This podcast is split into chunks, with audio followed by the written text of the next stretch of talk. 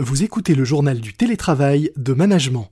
Notre podcast est désormais quotidien pour mieux vous accompagner en cette période avec des conseils, avis d'experts et témoignages pour mieux télétravailler. Je suis Lomique Guillot, rédacteur en chef du magazine Management, et malgré le contexte, je suis très heureux de vous retrouver chaque jour un peu plus nombreux à l'écoute de ce podcast. Aujourd'hui, nous allons parler des écueils du télétravail et des meilleures façons de les éviter. C'est parti. C'est le journal du télétravail.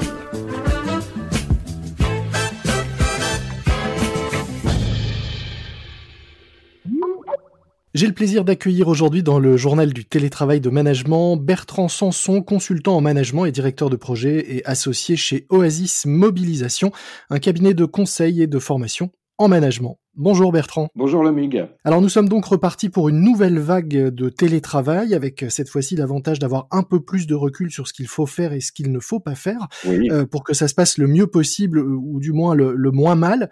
Euh, de votre point de vue, qu'est-ce qu'il faudrait changer dès maintenant pour éviter les écueils qu'on a pu rencontrer lors du premier confinement? Vous avez tout à fait raison de poser cette question-là parce qu'effectivement, on peut se demander si les entreprises ont pris le temps de faire le bilan entre ces deux phases euh, de confinement et de se poser la question est-ce que nous sommes résilients à, ces différents chocs? Autrement dit, euh, est-ce que les entreprises ont changé? Mmh Est-ce qu'elles ont euh, revu leurs organisations, leur mode de fonctionnement entre la première vague et, la deuxième vague du, confinement? Alors si on l'a fait, c'est très bien, mais là, il est presque trop tard pour le faire désormais. Je pense que beaucoup d'entreprises n'ont pas pris le temps de le faire parce qu'elles ont repris le boulot, mmh entre guillemets, elles ont, elles ont foncé euh, sur les objectifs pour récupérer du chiffre d'affaires, de la marge.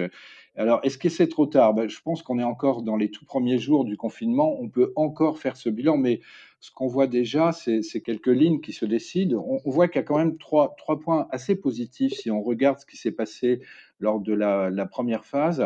D'abord, euh, en gros, les, entreprises qui étaient éligibles au télétravail ont à peu près réussi à, préserver leur efficacité. Mmh On remarque en particulier que les gens qui se sont retrouvés du jour au lendemain euh, tout seuls, isolés euh, dans leur bureau de fortune, ont plutôt bien exécuté des tâches qui sont assez, euh, assez routinières, assez normées, bien assistées par des outils. C'est-à-dire que toutes les tâches qui sont facilement euh, industrialisables ont bien résisté à l'épreuve du télétravail. Par exemple, euh, une opération comptable, on peut la saisir, on peut les traiter à distance, il n'y a, pas de, a pas de valeur ajoutée de le faire au sein de l'entreprise. Mmh de la même manière, on a même pu peut-être observer des gains de productivité. Par exemple, pour un salarié qui travaillait euh, à son domicile, il a, dans certains cas, bénéficié de moins de perturbations que s'il était sur son travail, moins de sollicitations euh, de ses collègues, de temps pour prendre une pause, fumer une cigarette, prendre un café, papoter à droite à gauche. Et du côté des entreprises, il y a un gain de productivité possible avec la réduction des, coûts fixes, notamment euh, l'occupation des, locaux, l'organisation des postes de travail, la gestion de la restauration, etc. Et puis, pour tout le monde, il y a eu un, un bénéfice qui est, je dirais, plus particulièrement pour les gens qui habitent dans les grandes agglomérations, c'est ce que j'appelle la baisse du stress urbain. C'est tous les temps de déplacement, les transports en commun, les temps d'attente, on a le sentiment de perdre du temps, de l'énergie, de, s'énerver. Mais il y a eu aussi, mmh si on refait le bilan du, télétravail, il y a eu aussi des inconvénients. D'abord, et c'est le corollaire du premier sur l'efficacité, il y a eu aussi quand même une perte d'agilité et d'intelligence collective par nature, le télétravail, il favorise pas beaucoup l'innovation et la coopération. Et on sait déjà que c'est difficile de coopérer efficacement quand on est ensemble, en présentiel, au bureau. Alors, a fortiori, quand on est à distance, ça devient non seulement euh, difficile, mais c'est même presque impossible. Le deuxième point, c'est la dégradation du lien social et de la cohésion, parce que euh, il y a des gens qui se sont retrouvés euh, isolés, pas à l'aise avec le numérique, euh, des gens qui n'avaient pas, qui n'avaient jamais euh, euh, travaillé depuis leur, leur lieu personnel, depuis leur domicile, qui sont retrouvés à, devoir mélanger un peu la vie privée, la vie pro, avec un mari ou une épouse à, ses côtés, des enfants qui n'allaient pas à l'école, ce qui heureusement n'est pas le cas aujourd'hui. Pour l'instant. Pour l'instant, pour l'instant, vous avez raison. Il faut, il faut garder ça en réserve. Restons prudents. Ouais. Et le fait que les, les, les relations avec les, avec les collègues ne, ne ne s'établissait pas très bien. Alors, les gens qu'on les gens qu'on connaît, avec lesquels on s'entend bien au boulot, on a réussi à préserver le lien. Mais mmh les gens avec lesquels on avait peu de relations professionnelles, avec lesquels on s'entendait pas beaucoup, je crois que là, on est passé de, de relations euh, médiocres à pas de relations du tout. Mmh Et ça, c'est très préjudiciable pour, les, pour la performance euh, collective. Et puis, le troisième point de vigilance euh, aussi, c'est le management. Pourquoi? Parce que la plupart des, des managers se sont retrouvés à devoir s'occuper de gens à distance et ils n'en avaient absolument pas l'habitude ni l'expérience. Et le problème, c'est qu'ils ont, ils ont fait copier-coller de ce qu'ils faisaient en présentiel avec le distanciel, c'est-à-dire qu'ils ont continué à contrôler le travail de la même manière. Et beaucoup de gens se sont sentis plutôt surveillés que accompagnés pendant cette période. Alors, on a listé donc trois principaux écueils, donc la difficulté d'innover, la disparition du, lien social et le rôle du, manager.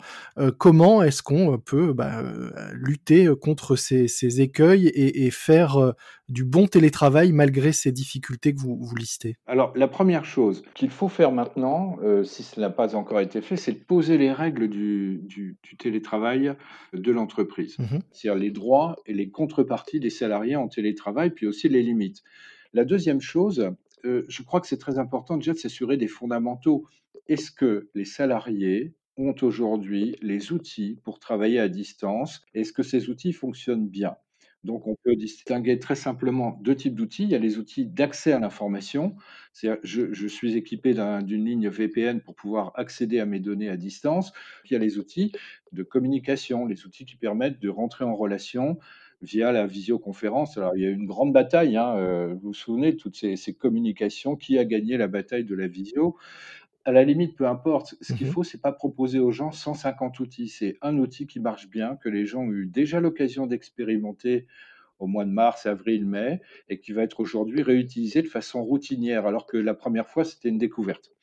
Il y a un point sur lequel je souhaite attirer euh, votre attention, c'est l'accompagnement des managers. Mmh J'ai dit tout à l'heure que on avait constaté que beaucoup de managers se sont retrouvés un peu dépourvus, c'est-à-dire qu'ils ont réutilisé à distance les, méthodes de management qu'ils utilisaient en présentiel. Sauf que là, euh, à distance, ça implique de donner beaucoup plus de liberté d'action aux collaborateurs, de, donner le droit à l'initiative, parfois de temps en temps à bypasser les process parce que euh, on, doit réagir rapidement pour satisfaire à la demande des clients. Mmh Et donc cet accompagnement des managers, il peut prendre la forme de, petites formations euh, de deux heures ou de trois heures qui se font bien sûr à, distance pour les aider à adopter des méthodes de travail un peu différentes. Alors vous parliez des métiers tout à l'heure qui étaient euh, télétravaillables ou qui ne le, qui ne le sont pas. Euh, vous-même, votre propre métier, puisque vous allez sur ce, sur ce terrain de la formation, euh, comment est-ce qu'il s'est adapté et quel type justement de formation vous pouvez proposer aujourd'hui à des managers qui se retrouveraient un peu démunis face à cette nouvelle vague de télétravail sanitaire? Notre boulot, nous, c'est d'être présent chez nos clients. Quand on est trop souvent au bureau, ça veut dire qu'on ne on travaille pas assez ou qu'on n'a pas assez de missions. Mmh Là, aujourd'hui, c'est l'inverse. Plus on est chez soi, plus on a de boulot, parce que les clients, euh, dans la mesure du possible, évitent qu'on se déplace chez eux. Mmh Et donc, euh, bah, qu'est-ce qu'on a mis en place? C'est surtout qu'on a, on a essayé de convaincre nos clients qu'il était possible de faire à peu près 80% de ce qu'on faisait avec eux en présentiel, qu'il était possible de le faire à distance. Qui sont aujourd'hui ces, clients euh, et quelles sont leurs principales interrogations et, et demandes? A des, entreprises et des organisations, puisqu'un tiers de nos clients sont aussi des, organisations du secteur public. Mmh La plupart de nos, de nos clients, nos, nos entreprises euh, clientes avaient engagé des programmes de transformation, transformation de leurs organisations, transformation du management, transformation de leur stratégie, de leur culture. Et donc l'idée, c'était de continuer avec eux ces transformations, mais en le, en le faisant à distance. En gros, le sujet n'a pas changé, c'est la modalité qui a changé. Mais c'est vrai qu'on a eu, depuis euh, quelques mois, des demandes complémentaires de nos clients sur le thème comment pouvez-vous aider nos équipes et leurs managers à travailler plus efficacement euh, étant donné les, la, nouvelle donne. Mais ce qu'on voit apparaître aussi, je me permets de prolonger la réponse à, votre question, c'est qu'il y, a de nouvelles formes de télétravail, ou plutôt il y a des solutions alternatives au télétravail. Mmh Le monde ne se divise pas entre travailler chez soi ou travailler à son, à son bureau. Il y a aussi des possibilités intermédiaires. On voit par exemple que euh, aujourd'hui, les salariés de notamment des, grands groupes sont invités à se déplacer sur des lieux de travail qui sont plus proches de leur domicile, même si ce ne sont pas leurs lieux de travail habituels. On peut prendre un exemple, mmh le cas des banques en réseau. Aujourd'hui, beaucoup de salariés vont aller travailler dans l'agence bancaire qui est juste à côté de chez eux, alors qu'habituellement, ils se retrouvaient dans un centre d'affaires qui était beaucoup plus éloigné. Mais ça, ça se fait de plus en plus. Il y a aussi le système des bureaux partagés, du coworking. C'est intéressant parce que ça permet aux gens de retrouver un environnement qui ressemble beaucoup à un environnement de travail habituel.